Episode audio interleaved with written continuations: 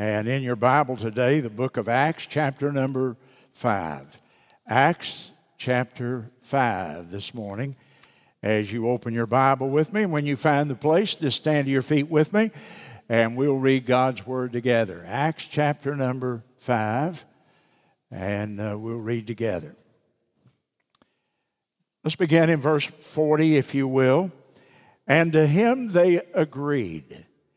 And when they had called the apostles and beaten them, they commanded that they should not speak in the name of Jesus, and they let them go. And they departed from the presence of the council, rejoicing that they were counted worthy to suffer shame for his name.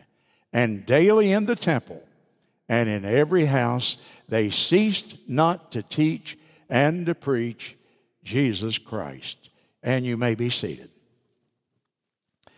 The message today is evangelize or fossilize. Evangelize or fossilize. This is the last Sunday. I'm sure you, some of you thought of it, but the last Sunday before we observe our 53rd anniversary, or you could say today, we've completed 53 years of uh, ministry here at the Florence Baptist Temple. It's also something else that's pretty significant. And if you look around this building, it was 30 years ago today, or during this season, maybe during this week, that we dedicated this building. We dedicated it on a on a Sunday, and then I think didn't we move in the next week or whatever, but maybe reverse that. But uh, it was a memorable time in the life of this this church. And it still looks pretty good, doesn't it? But it's been through a lot and endured a lot and seen a lot and been renovated a couple times. But I, I thank the Lord for a beautiful place to worship the Lord like this. When we were building it, Satan came and knocked on my door. And the building was up, but it was empty and it was the floor just concrete. And I came in here, and, and when the building is empty, it looks twice as big. And the devil got on my case, and I s- sat down and I said, My soul, I've ruined the church. I've destroyed the church because I've overbuilt the building. You could take our crowd and put it in one corner. And um, I walked across it. I even got a tape measure and measured it. I said, This is almost a football field from here to here. And the devil got on my case, and I got depressed. And I told Norm, I said, I have ruined the church. And the devil didn't bother her. She told me to get up and quit whining and go on and fill it up. And the next Sunday we moved in and it was full, the very first Sunday. And the next week, Governor Carroll Campbell came and dedicated it, and it was full again. And I said, Well, maybe I was wrong, but I hate to ever admit that. That was the only time, you know. But so we have some great, this is a great time for us. The council met in Jerusalem, the city council. They ordered the apostles to stop preaching in the name of the Lord Jesus Christ. And the charges were in verse number 28, go back a little bit before the passage we read. The council said to the apostles, Didn't we straightly command you that you should not teach in this name? And you have filled Jerusalem with your doctrine. And this was the charge brought against the apostles by the city council of the city of Jerusalem. You have filled the city with your doctrine. In verse number 29, we read their response. Peter and the other apostles answered them and said, Well, we ought to obey God rather than man. And that has been a famous statement in the mouths and the minds of devoted Christian people through the ages that we put God before we do anything else. We obey God before we obey man. Well, in verse 30 through 32, then the apostles shared the gospel with the council. They're standing, can you imagine the council sitting up here on their dais and the apostles standing down here? But they were not one bit intimidated. And then in verse 30, Peter said, The God of our fathers raised up Jesus. Listen to this phrase, whom you slew He accused the council of the murder of Christ. You hanged him on a tree. Him hath God exalted with his right hand to be a prince and a savior, to give repentance to Israel and forgiveness of sins. And we are his witnesses of these things. We are his witnesses. And so is also the Holy Ghost, whom God hath given to them that obey him. And by the way, interesting little side note notice who the Holy Spirit is given to in full measure. He's given to those that obey him in the matter of being a witness, verse 32. Well, when they heard this, they were cut to the heart. They were convicted. And they took counsel to slay them. Then stood up. And so we, we see here the council. They're cut to the heart. They said, We got to get rid of this crowd of fanatics here. And then a man stands up in verse 34. His name is Gamaliel. You read about him in other places in the Bible. Paul said, I was trained, I sat at the feet of Gamaliel. Gamaliel was the Apostle Paul's teacher. In those days, people didn't go to college and university very much, or very few universities. What people did is they went to these tutors, these very famous, powerful, powerfully intellectual people great teachers who taught them. You know, like Socrates was a, a great teacher. Well, Gamaliel was the greatest of the Jewish teachers at this time. It was a very prestigious thing to be able to say, I sat at the feet of Gamaliel. It was like saying, I graduated from Yale or Harvard or someplace like that. Very prestigious. He was highly, highly respected. So he stands up and he addresses the council with the apostles there, and here is what he said, beginning in verse number 34. He stands up, he's a doctor of the law. He has a great reputation among the people, and he commanded the apostles forth a little space. In other words, have them step out of here. I don't want them to hear what I'm going to say. And he said to the council, You men of Israel, take heed to yourselves what you intend to do regarding these men. Do you remember that before these days, there was a man rose up named Theudas who boasted himself to be somebody. And a number of men, about 400, joined themselves who were slain. And all, as many as obeyed him, they were scattered and it came to nothing, brought to naught. And now this man rose up, Judas of Galilee, in the days of the taxing. He drew away much people after him. He also perished, and all, even as many as obeyed him, were dispersed. Now, I say to you, here's his advice to the council refrain from these men, leave them alone. If the counsel or this work be of men, it will come to nothing. If it be of men, it will come to naught. But if it be of God, you can't overthrow it anyhow, lest haply you be found even to fight against God Himself. And so Gamaliel gave them this advice leave them alone. Let's see what happens. Wait and see. Time will tell whether this movement is of God or whether this movement is of man. And the council agreed in verse 40. But look here, they're so hate, full of hate toward the apostles. When they called the apostles back in, first they had to beat them, they had to persecute them. They had to hurt them physically. They beat them, and a Jewish beating was a very serious thing. And they commanded them that they should not speak in the name of Jesus anymore, and they let them go. And beginning in verse number 41, what is the attitude of the apostles? Well, their attitude was they departed from the council rejoicing. Isn't that amazing? They went out the door rejoicing that they were counted worthy. Note what they say here. We were counted worthy to suffer, to suffer shame for the Lord Jesus Christ. Boy, you know how people try to avoid pain, and they certainly did, but even more than avoiding pain today, I think most people try to avoid shame. They don't want their reputation to be scarred. They don't want, they don't want their image to be hurt. Boy, they want their, their, their image to be intact. And these guys say, We're honored that we could be shamed in public for our Lord Jesus Christ. As long as we're working in His will, boy, it's a great thing even to be, to be shamed for Him. They're absolutely unconcerned about what the people of Florence, uh, uh, Jerusalem, thought about them. Absolutely unconcerned what the population thought of them. And so, what do they do? Do they listen to the council? Oh, we've got to obey the law. You remember Romans 13, don't you? There's a lot of churches today hiding behind Romans 13.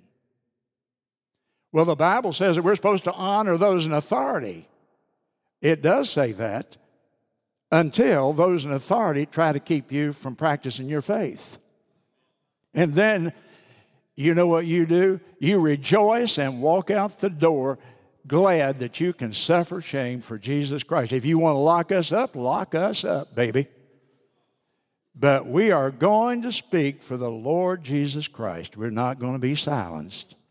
This was their attitude. And look at what else it says in the last verse of the chapter daily, not just Monday night, not just Sunday, seven days a week, daily, in every house. You might think that means door to door. They ceased not, unceasing effort to teach and preach about the Lord Jesus Christ. Isn't that amazing little story there? My question would be why would they break the law to witness? Well, go with me back to the first chapter of the book of Acts and let's look and see. Here was why they said what they said to the council, and they refused to cease the work of the Lord. In verse number 8, you shall receive power, Acts 1 8, after the Holy Ghost is coming to you, and you shall be witnesses unto me. And they remembered those words. Jesus said, You be witnesses unto me. Sunday, Monday, Tuesday, Wednesday, Thursday, Friday, Saturday, and on Sunday again. If the council approves, if the council doesn't approve, if it's fair weather or if it's foul weather. When people approve, and are receptive, or when they are not receptive, you cease not. And that's exactly what these men do. Why would they break the law? They remembered Acts 1 8. Why would they continue to witness after being beaten and thrown in jail in the next chapter? Because they remembered verse 29. And go back to verse 29 again of chapter 5. And they said, We ought to obey God rather than men. And this was the spirit of the first church. This was the spirit of the apostles. This was the spirit of our fathers in the faith. They said, witnessing for Jesus Christ is something that we are going to do. We're going to evangelize, and if we don't, we will fossilize. The work of God will come to naught. And I've got two or three lessons I want to share with you.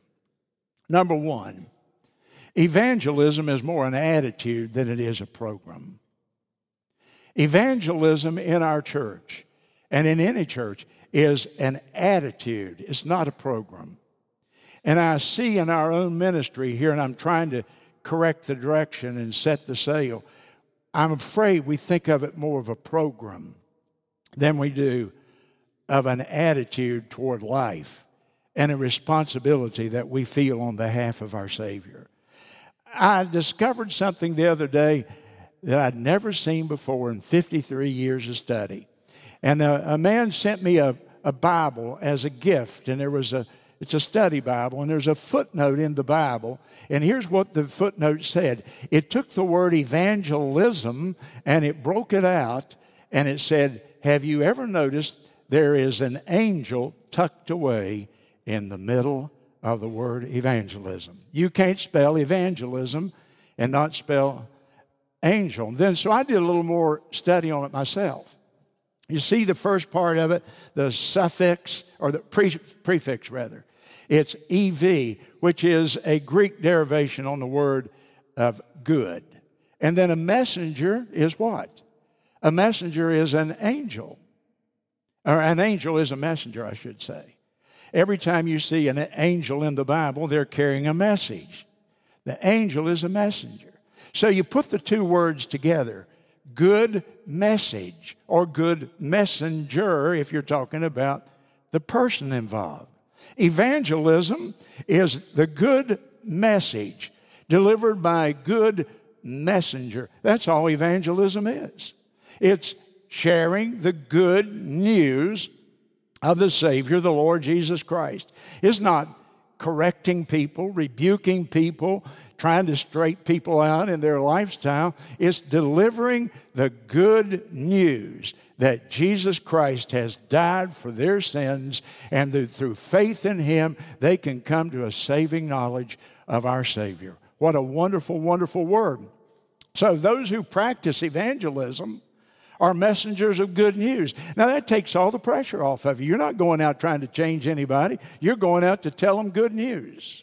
And if they receive that good news, there is power in that to change people, though their lives can change. You know, I've had people many times since I've been preaching the gospel, I've had people say to me, I've just often wondered why, when we get saved, why didn't the Lord just go on and take us home to heaven?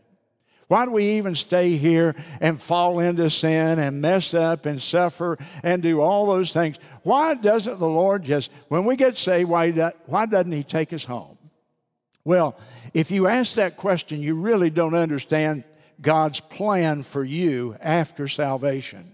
God has a plan for every one of the Christians sitting in this room, watching on television or the internet or wherever you may be. And let me, let me read to you very briefly the plan. I've written it out in five little statements here, and I want you to hear them. One, God is building a kingdom. That's why He doesn't take you, take you home. Now, a kingdom, the word kingdom means the king's domain. You may want to make a note of that. The king's domain, that's where the word kingdom came from. The domain of the king is where he had authority, where the king ruled, where he had power, where he, he made the laws for the domain. And God is building a domain, the place where the king rules. Presently, the king's domain for right now is in the hearts of his people when a person is saved, the heart of that person becomes the king's domain. Every single Christian, every true Christian, becomes a citizen of that kingdom the moment you're born again. And so every Christian is commanded to witness, to share the good news with unbelievers that they can be citizens of the king's domain. Jesus talked about all the time. He talked about the kingdom of God. The kingdom of God. The king's domain of God. The place where God rules. Now, there's not a country in the world today, there's not a geographic uh, division anywhere. There's not a capital where we say that's where the king, the Lord Jesus Christ, lives and rules and reigns. He doesn't have an earthly palace. But what we do know is that Jesus Christ said that the kingdom of God is in our hearts, it's a kingdom of righteousness. And what did Jesus say to us? He said, The reason that I saved you is that you would seek first the kingdom, the domain where God rules. Seek that first in your life. Seek first the kingdom of God and all the other things of life will be added to you. Matthew 6 and 33. And someday the king is coming back. And I don't think it's going to be that long. I think we are, we are living in the very last of the last days. And the king is coming, and when he does, he's going to set up a literal, physical, political king's domain, and he's going to rule on that. We call that the millennial reign of Christ. So let me give it to you one more time. You can't miss it. God is building a kingdom. the place where the king rules. The king's domain is in the hearts of people who receive Christ as their Savior. You and I, if you're truly saved, we are co citizens. We are in that same kingdom. Thirdly, every true Christian is a citizen of that kingdom. Fourthly, every Christian is commanded to share the good news with unbelievers and tell them how they can become citizens with us in this wonderful kingdom of the Lord. And number five, the king is coming and he will establish a literal political kingdom on the earth. And we can't take that lightly. And today there's a passivity. There is a unwillingness to respond on the people, and everybody's talking about it. I mean, business people are talking about it, but preachers are talking about it. Uh, sort of a passivity, like we're just kind of sitting and waiting and seeing what's going to happen. And we can't do that, folks. C.S. Lewis, the great thinker, said, Boy, what a quote. I mean, this is good. Christianity, if false, is of no importance at all. But if true, it is of infinite importance. And the only thing it cannot be is moderately important. Did you catch the import of that? Christianity, if it's true, I mean, if it's false, if it's not true, then we don't need to have a church anymore. We can disband and say it was a good 53 year run. But if Christianity is true, it is of infinite importance. And I would hasten to say there's nothing else in your life of infinite importance. And he said the only thing it cannot be is moderately important. The only thing it cannot be is for me to say, yeah, I'm a Christian, but yeah, so what? Rest of the world, everybody else is too in Florence. Now, they didn't look at it like that here. Go with me again to these people in the book of Acts. And let's go over to chapter 8 and verse 4 and let me show you how they responded. They did not think Christianity was moderately important in chapter 8 and verse 4. Therefore, they that were scattered abroad by the persecution went everywhere preaching the word. You see, they believed as I do, and I, many of you do. We believe that Jesus Christ is the answer to the problems of society, to the problems of the world today. There's not a single problem that we're dealing with that Jesus Christ is not the answer to it. I was invited to a meeting this week here in the city, and some city officials and a few people invited, and they, they were talking about the problems. And they talked about, a lady sitting beside me, she talked about domestic abuse. Over and over and over. That's all she wanted to talk about is domestic abuse. And I understand. She had a heart for it. I could tell she was brokenhearted about it. Let me tell you the answer to domestic abuse, not another program. She's trying to put her hand over the hole in the dam.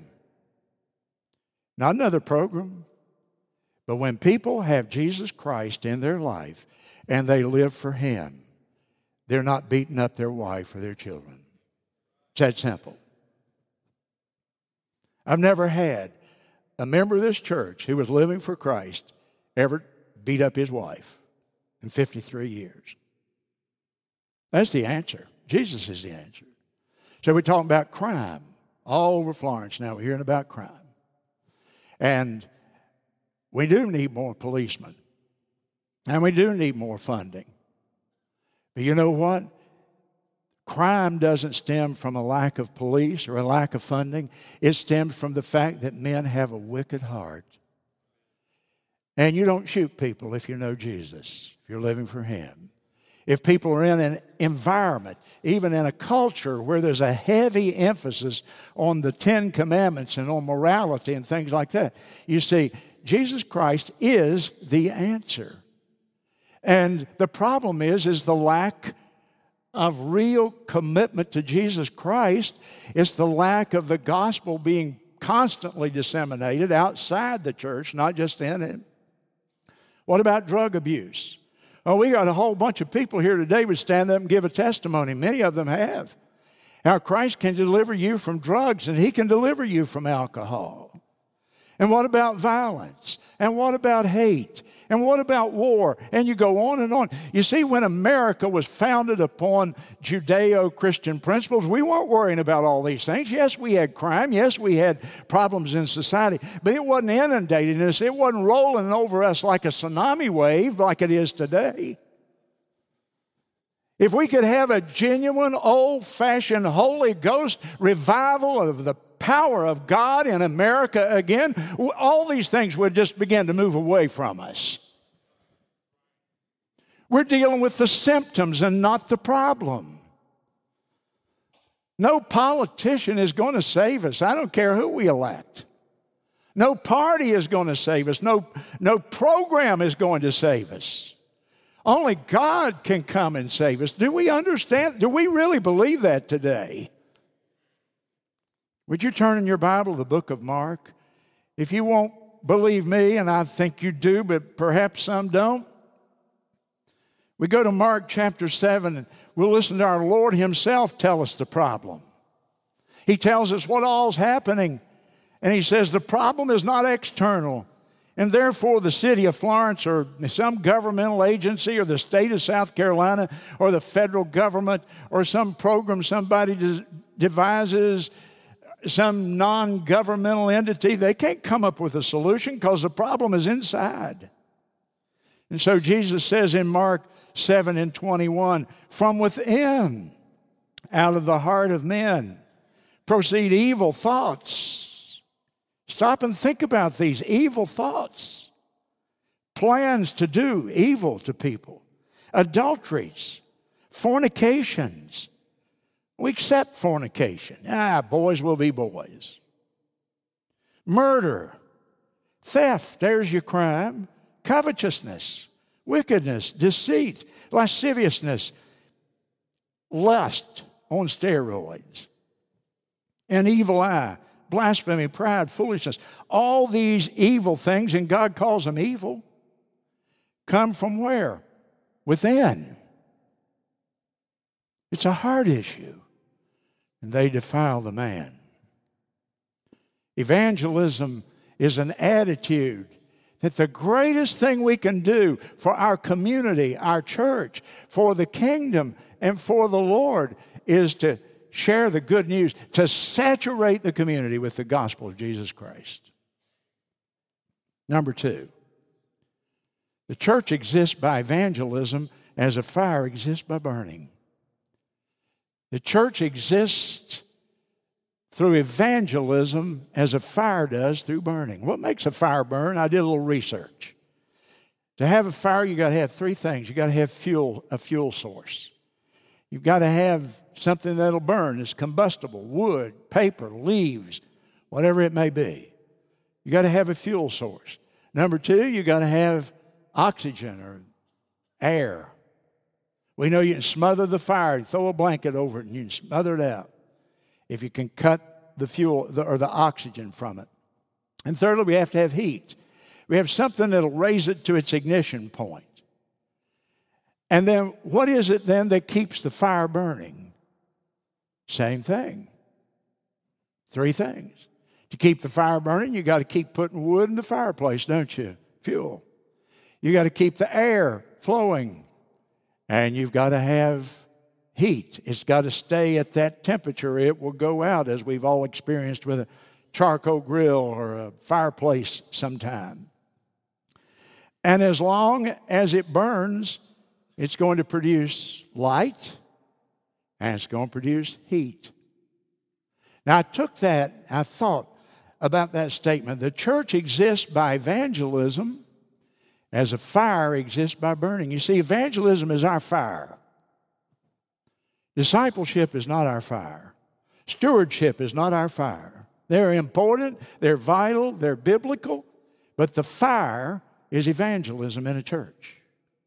And so, how do you keep the fire burning after 53 years? Well, you got to have fuel. You got to have fuel. And what is the fuel? You've got to have people who are willing to burn to burn their plans, to burn their time schedules, to present themselves a living sacrifice on the altar of God to, to burn up for the cause of Jesus Christ. And, and, and when we've lost that, when people now say, I can't help because I got plans, I can't do it because I'm going there, we already, pl- all that stuff. And it's a perpetual thing where people never have time to serve the Lord. We're going to burn out.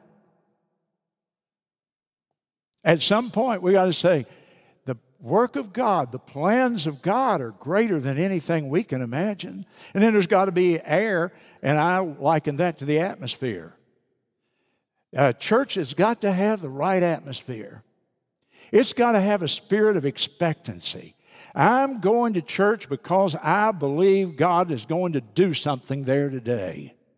I'm going to church and I believe somebody's going to get saved. I believe people are going to be convicted. I, I believe there might be some tears there today. I believe there might be some real joy there today. But boy, God's going to do something. I'm expecting it. I'm believing it. It's going to happen.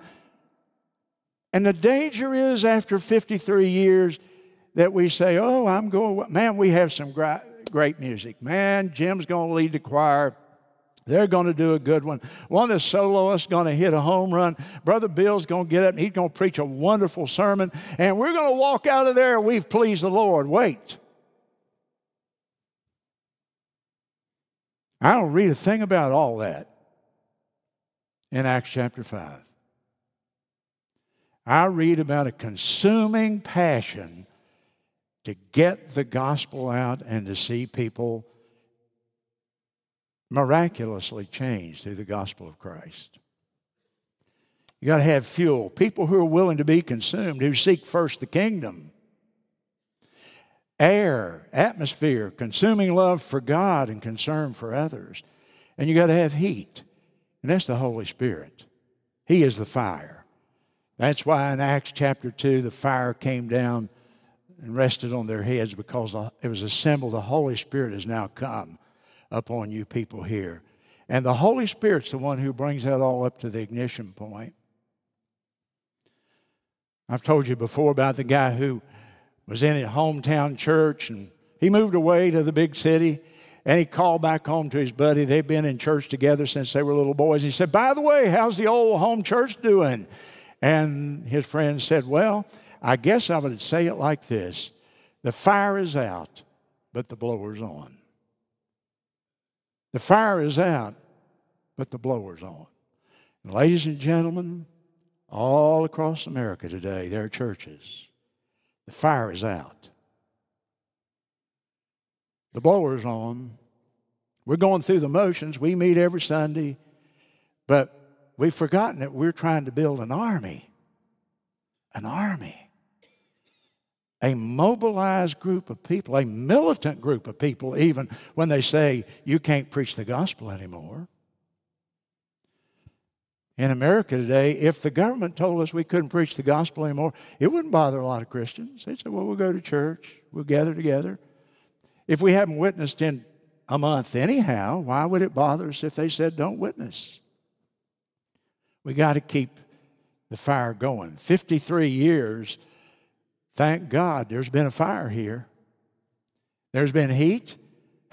some of it came from the pulpit, and some of it came from the Holy Spirit, and some of it came from each other, and some came from seeing the need of the world. There's been heat and there's been light. There's been light. And God has blessed us, but we can't ever let that go out. Ronald Reagan said this about the country freedom is a fragile thing it's never more than one generation from extinction. It is not ours by way of inheritance. Our children didn't inherit it through their blood, he said. It must be fought for and defended constantly by each generation. May I apply that to the church? A church is a fragile thing, and it's never more than one generation away from extinction. Never more than one generation away from extinction. It's not ours by way of inheritance. Our children are not going to inherit it. It must be fought for and defended constantly by every generation. And so my title, Evangelize or Fossilize. Do you know what a fossil is? I looked it up. I thought, I'm using that term and I'm assuming everybody understands it. You know what a fossil is? A fossil, fossils are preserved remains of formerly living things. Preserved remains of things that used to live. Do you know what across the country? There's a lot of fossilized churches today. Preserved remains of a church that one time was a living thing on fire for God. I wish I could hear an amen. All right, not a very good one. I don't want any more like that. If you can't do it with gusto, don't do it. Are you excited about the Lord? The woman said to her friend. She said, Yes. No, no. I want you to shout it. Amen. a little better. Our church is being challenged, number three, like never before by changing times. Our church is being challenged as never before by changing times. The other day, my assistant, Jane Miles, sings up there in the choir. Hey, you know what? In May, she will have served this church for 50 years. You know that? Stand up, Jane. Now, you don't know Jane like I do. She's going to put hot water on me tomorrow or something, you know. But she has been first our receptionist, then a kindergarten teacher, and then she came to work uh, to help me. And boy, what a blessing to this church and to me and to this whole ministry she's been. She's taught children too, ever since she's been here for 50 years. And she said to me the other day with a broken heart, Preacher, the children have even changed. And the parents have changed when I go to visit them. But what breaks my heart is the children have changed. She teaches third graders. She said even third grade children know things they should not know. And oh, it breaks my heart. These poor little kids are losing their innocence in this culture. You see, our, even our government now, I'm talking about changes and how the church is trying to deal with them going forward. Our government has become hostile to Christ just like it was here in Acts 5. See, we've come full circle. It was hostile to them then, it's hostile to us today. And the culture is dark and violent and dangerous, and it's, it's, it's rejected Christ. He's been pushed out of the public square.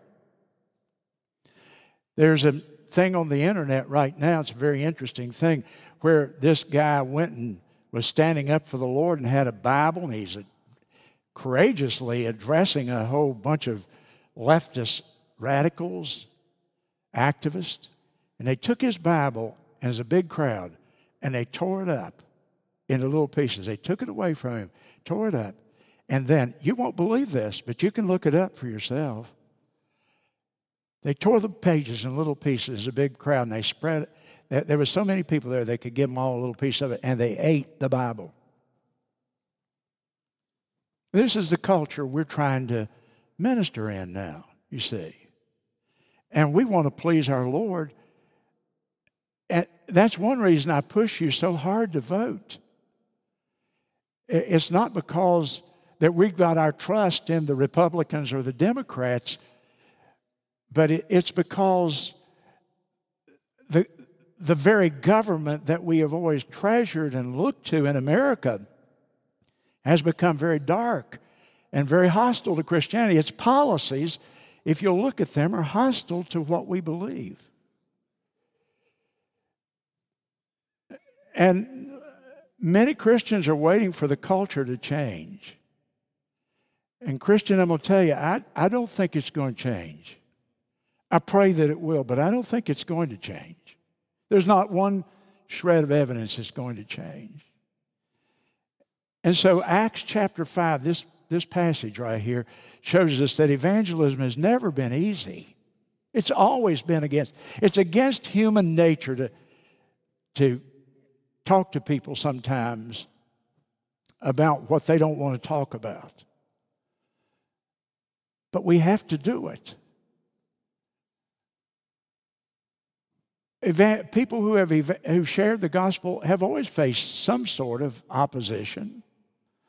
And the world will tell you that you're too busy and you have a schedule and agenda. And the kids' events are, of course, far more important than getting the gospel out to anybody. And then the flesh will control your feelings and your appetites, and you'll just lose your desire to even witness. You'll say, I, That's the last, I'll do everything in the church, but I don't want to talk to people about Jesus. And the devil will deceive you in more ways than I have time to describe. In the book of Revelation, chapter 12, would you turn with me there? There's a passage of scripture. Well, we've put on the screen. I forgot that. So let's just, you can look up there and get it. These are tribulation saints. This is in the middle of the tribulation period. And it talks about believers who have been saved since the rapture and they're going to die in most cases. Tribulation saints. But here's what it says they're victorious. They're not crying in their, in their beer, their coffee, whatever it is. They overcame him by the blood of the Lamb. What's the blood of the Lamb? That's the heart of the gospel. We overcome by the gospel. We get courage to talk to people because we remember that our Savior went to a cross stripped naked and nailed him up there and he poured out his blood. And if he could do that for me, couldn't I speak for him? Couldn't I be bold for him? And then they overcame him by the word of their testimony. They were living for the Lord. There was no separation between their life and their lips. Their testimony was a, had integrity. What they said they were, they were. And this gave them power with people. And they loved not their lives to the death. In other words, their own plans didn't checkmate him from serving God. Victory. The blood of the Lamb, the gospel, the word of their testimony, their life message. And they loved Jesus more than they did anything else, and so they were willing to go to death for him. Christianity, if it's not true, should be ignored. If it is true, it is of infinite importance. And the one thing it cannot be is to be moderate, to be nominal, to be lukewarm.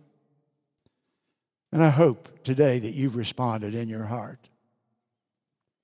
Now, look up here and listen to me. I'm going to give the invitation. I'm going to talk, talk to you about an invitation first. So, what is your response to what I've preached today? What is the response of every person in the building? Now, come on, don't get in your purse. It's not time to go. I told you, I shouldn't have told you we were doing the invitation. But I want to explain an invitation to you because I haven't in years. I always give a public invitation. And I I think it's mandated from us. And if you'll go back to the book of Mark there in your Bible, chapter 8, will you go back there with me again? Here's why I give an invitation Whosoever therefore will be ashamed of me and of my words in this adulterous and sinful generation of him, uh, the Son of Man will be ashamed when he comes in the glory of his Father with the holy angels. Why do we give an invitation? Because Jesus said, you've got to be willing to be public in what you decide. The, the Bible doesn't have any secret believers. The Bible doesn't have any closet Christians. It doesn't acknowledge that. In fact, Jesus made it very clear if you're ashamed, then I'll be ashamed of you. You've got to be willing to come out for, for Jesus Christ. And to the unsaved person who is sitting here in this church and they say, you know what, I want to trust Christ, but I can't do that. I can't walk down that aisle. I want you to reflect on that verse, please. And then to the Christian, when you preach a message, as I've preached today, I, I don't expect everybody to come forward. I don't expect everybody to raise their hand every time. And that's not practical, it's not necessary. But I, here's what I do expect I expect you to not passively close the Bible and walk out of here. I would like for you to bow your head with me when I give an invitation and search your heart. Quote Psalm 139 Search me, O Lord, and know my heart, and see if there be anything in me. Anything. Have I been faithful to you this week? Am I living for you? Is there a sin in my life that's robbing me of my power and my fellowship with me, with you? The invitation is to the saved man to come and walk the aisle and come to Jesus Christ. The invitation to the Christian is Am I walking with the Lord? And am I obedient to his primary call to us, to every one of us? To evangelism. Am I sharing the gospel? Am I witnessing? Am I talking to the unsaved? Am I praying for the lost? That's the way the invitation's got to work. That it's a time of intense soul searching. Am I, I didn't come today to listen. I came today for God to speak to my heart. And I want Him to speak to me. And whatever He tells me to do, I surrender all. Our heads are bowed.